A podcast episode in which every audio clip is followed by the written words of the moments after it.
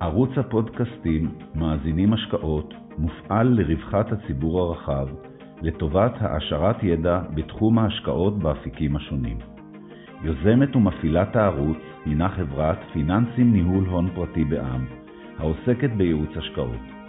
מנחה הפודקאסטים הינו דוקטור איתי גלילי, מנכ"ל החברה. היי לילך. אהלן. תודה שאת מצטרפת אליי לפודקאסט. תודה על הזמן שלך. אני הזמנתי אותך לפודקאסט כדי לדבר היום על תחום של אנרגיות מתחדשות, זה אחד התחומים שאת מסקרת. ולפני שאנחנו נתחיל לדבר על התחום הזה, אני אשמח אם את יכולה לספר על עצמך בכמה מילים על הרקע שלך. אוקיי, אז שמי לילך, אני אנליסטית של תעשייה ואנרגיה בחברת רוסריו קפיטל. חברת רוסריו קפיטל זה חברה שקיימת משנת אלפיים ושלוש, היא מוחזקת כ-עשרים אחוז על ידי בנק מזרחי, והשאר על ידי מנהלים ונושא משרה בחברה. החברה מתעסקת בהנפקות בשוק ההון הישראלי ובחול, יש לה מחלקת מחקר ענפה, והיא עוסקת גם במיזוגים ורכישות, גם בארץ וגם בחול. אנחנו למעשה מדברים על תחום שהוא מאוד צומח בשנים האחרונות, אבל הרקע לשיחה שלנו זה סביב המשבר ש... שבתוכו נוצר גם משבר אנרגיה כללי. אז קודם כל נשמח אם תוכלי לעשות לנו את הדיפרנציאציה, את ההפרדה בין, בין תחום של אנרגיה לאנרגיות מתחדשות. למה אנחנו מתכוונים? אוקיי. Okay. אנרגיה מתחדשת זה למעשה אנרגיה שמופקת ממקורות טבעיים, כמו אור השמש לצורך העניין, רוח, מים. בניגוד למקורות של אנרגיה המסורתיים, שזה באמת בעיקר זה הדלק, הפחם, הנפט, הגז, מדובר במשאבים, במשאבים שהמלאי שלהם הוא מוגבל.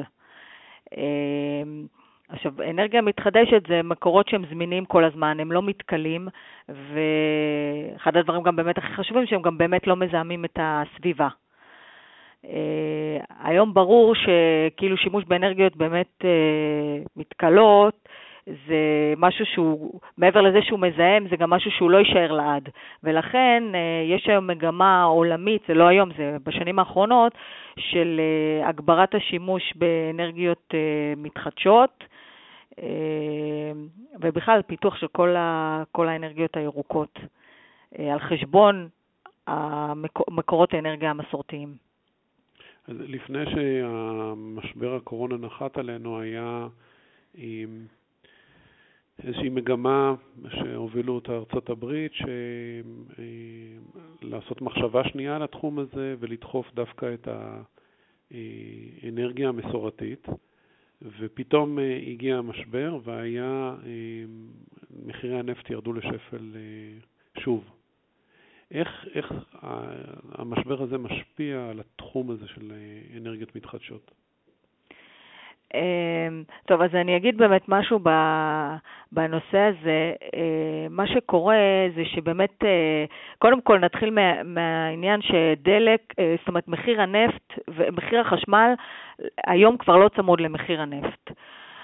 מה שכן, מסתכלים על זה כסוג של באמת איזשהו מוצר תחליפי, שאומרים אם, אם העלות שלו ירדה, אז כאילו מה שבאמת טבעי לחשוב זה שבאמת המחירים של כל, ה, של כל החשמל צריכים לרדת, וזה יכול גם לפגוע באמת בתחום של האנרגיות המתחדשות.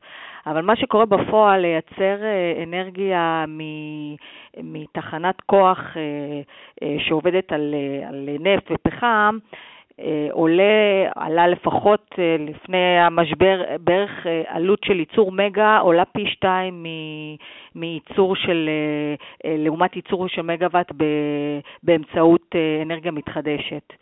זה נובע מכל מיני, עיקר באמת ה... ההבדל הגדול הזה שבאמת התחום הזה של, של אנרגיות מתחדשות, כל הטכנולוגיה, הייתה ירידה מאוד משמעותית ב, במחירים של ה, גם של הפאנלים הסולאריים, שהם ירדו בעשור האחרון ב-שמונים וחמישה אחוזים, גם כל הנושא של, של אנרגיית רוח, שירדו גם כן ב-חמישים אחוז, והביאו אותם למצב שהיום יותר שווה להפיק אנרגיה ממקורות של אנרגיה מתחדשת. אז מה שקרה זה בפועל שעם הירידה של הביקוש העולמית לחשמל בעקבות המשבר, באמת עדיפו, נתנו קודם כל עדיפות להפעיל, לתת, לספק חשמל קודם כל מהאנרגיות המתחדשות, ואחר כך מה, מהמקורות אנרגיה המסורתיים. אז היו תחנות ש, שפשוט הושבטו.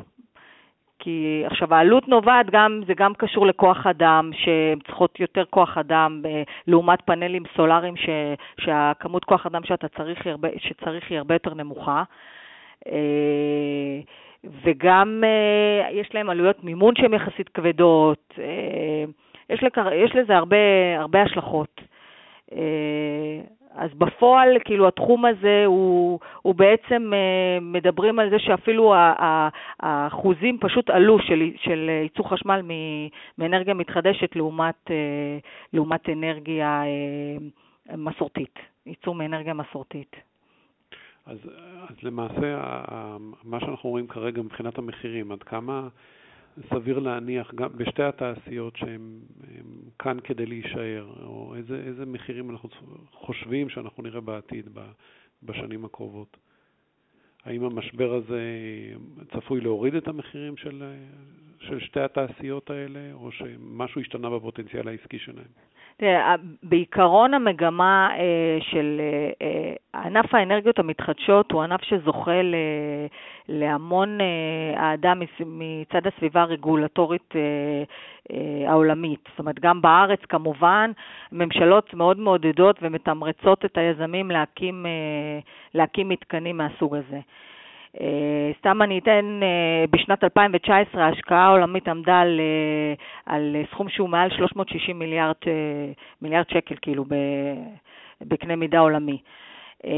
שסך הייצור היום עומד על תשע עשרה אחוזים מחשמל באמצעות אנרגיות מתחדשות, וכל השאר באמת מהתחומים היותר מסורתיים. המגמה היא באמת, מדברים על שנת אלפיים וחמישים, שמצפים ש-חמישים אחוז מהאנרגיות המתחדשות יהיו, סליחה, חמישים אחוז מסך ייצור החשמל יהיה באמצעות אנרגיות מתחדשות, ו- וכל התעשיות, התעשיות המסורתיות ירדו ל-חמישים אחוז, שהיום הם עומדים על שמונים. אז התחום הזה, כתחום, זאת אומרת, קודם כל, הוא באמת נמצא תחת תחת באמת סביבה רגולטורית תומכת, וסביר להניח שהוא, שהוא באמת במגמת צמיחה מאוד מואצת, ואפשר לראות את זה גם, באמת גם במחירי המניות בארץ ובעולם של, ה, של החברות האלו. לגבי התעשייה המסורתית, עוד פעם, לגבי ה... התחנות הכוח שמצורות באמצעות באמת האנרגיה המסורתית, סביר להניח ש, שלפי הצפי באמת הכמות שלהם תלך ותקטן, עד שאפילו יש מדינות היום שכבר לא מייצרות כמעט עם, באמצעות, באמצעות תחנות כוח כאלו. אם, אז, אם נעשה איזשהו זום לגבי הבורסה בישראל, עד כמה התעשייה הזאת היא, מה, מה האבולוציה של התחום הזה בבורסה בתל אביב? אוקיי, נדבר קודם כל, זהו. עד כמה הענף הזה הוא גדול, עד כמה הוא משמעותי? אני אדבר קודם כל קצת על הענף. באמת אנחנו מדינה שהיא שטופת שמש, ובאמת היינו מצפים להיות פורצי דרך בתחום, אבל uh, היום uh, הייצור חשמל בישראל עומד, uh, עמד לפחות בשנת אלפיים תשע עשרה על, על סדרי גודל של חמישה אחוזים בלבד, uh, ו, ומדברים, עכשיו שר האנרגיה באמת לאחרונה הציג איזשהו מתווה לה, להגדיל את, ה, את ההיקף של החשמל מאנרגיות מתחדשות בשנת אלפיים שלושים ל-שלושים אחוז. היום, אגב, היעד עומד על שבע עשרה אחוזים בשנת אלפיים שלושים. זאת אומרת, יש, זה רק ממחיש גם את גודל הפוטנציאל של, של החברות האלו ולאן יש להם לצמוח. אני מדברת בארץ, החברות, החברות שפועלות, תכף אני קצת אספר עליהן, הן גם לא פועלות, לא רק, זאת אומרת, חלקם גם פועלות בחול. היום הטכנולוגיה הנפוצה בארץ זה באמת מתקנים סולאריים, שזה באמת מפיקים אנרגיה מאנרגיית השמש, תחום הרוח נמצא ממש רגע לפני באמת פריצה, השנה כבר באמת שתי החברות הגדולות שפועלות בתחום, שזה חברת Enlight וחברת אנרג'יקס, כבר קיבלו, נמצאים ממש בשלבי תכנון אחרונים של של הפרויקטי רוח, שני פרויקטי רוח גדולים, פרויקט ארן של אנרג'יקס ופרויקט בראשית של Enlight, שמדברים בארן על ייצור של מאה ועשר עד מאה ועשרים מגה-וואט, ובראשית על מאה עד מאה ושמונים מגה-וואט. זה פרויקטים שהם באמת בקנה מידה גדולים. אז הם נמצאים ממש בשלבי תכנון סופיים, והם יתחילו בנייה, כאשר הצפי שהם יתחילו ממש לפעול מסחרית בעוד שנתיים. אז התחום הזה גם כן נמצא, מה שנקרא, רגע לפני פריצה. תחום נוסף, שהוא באמת מאוד משמעות, מאוד חשוב ל... בכלל לכל התחום של האנרגיה המתחדשת, זה באמת נושא ההגירה. כי אנחנו מדברים על, למשל, אם ניקח שמש, אז יש, יש לה שעות מסוימות ביום שהיא, שהשמש שלנו זורחת, ומצד שני, בשעות הערב, כשיש עומס יחסית של, שצריך חשמל, אז אין לנו את השמש שנוכל לייצר ממנה אנרגיה. אז מה שקורה היום, היום, אין היום כמעט, השדות הסולאריים בארץ לפחות, שדות שלא כוללים מתקני אגירה. שהכוונה מתקני אגירה זה לאגירה של אנרגיה שיהיה אפשר להשתמש בה גם בשעות שאין לנו שמש.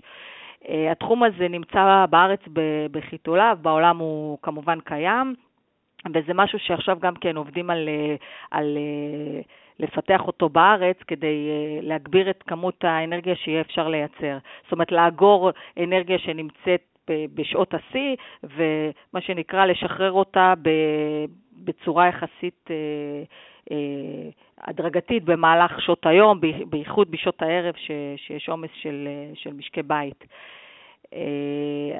הטכנולוגיה שיש היום שבאמת מדברים עליה זה, זה שימוש בסוללות ליתיום. עד עכשיו זה היה תחום שהוא היה מאוד יחסית, גם כן העלות שלו הייתה מאוד מאוד יקרה, גם כמו ש כמו שקרה בכל הציוד של כל כמו שקרה בכל הטכנולוגיה, עלות הטכנולוגיה ירדה בכל התחומים, גם כאן זה ירד. וזה תחום שעכשיו עובדים עליו לפתח אותו.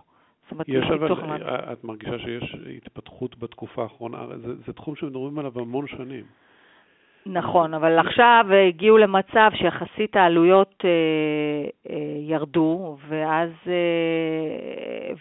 זה משהו שהוא כבר, כבר, כבר מתחיל להיות ישים, וחברות, החברות הגדולות מדברות על זה, שזה, זאת אומרת, על זה הם רוצים לדבר, זאת אומרת, על זה, זה מה שהם רוצים עכשיו, זה השלב הבא שלהם בהשקעות, וגם המדינה, זאת אומרת, נותנת לזה איזשהו במה, כי מבינים שאי אפשר בלי זה.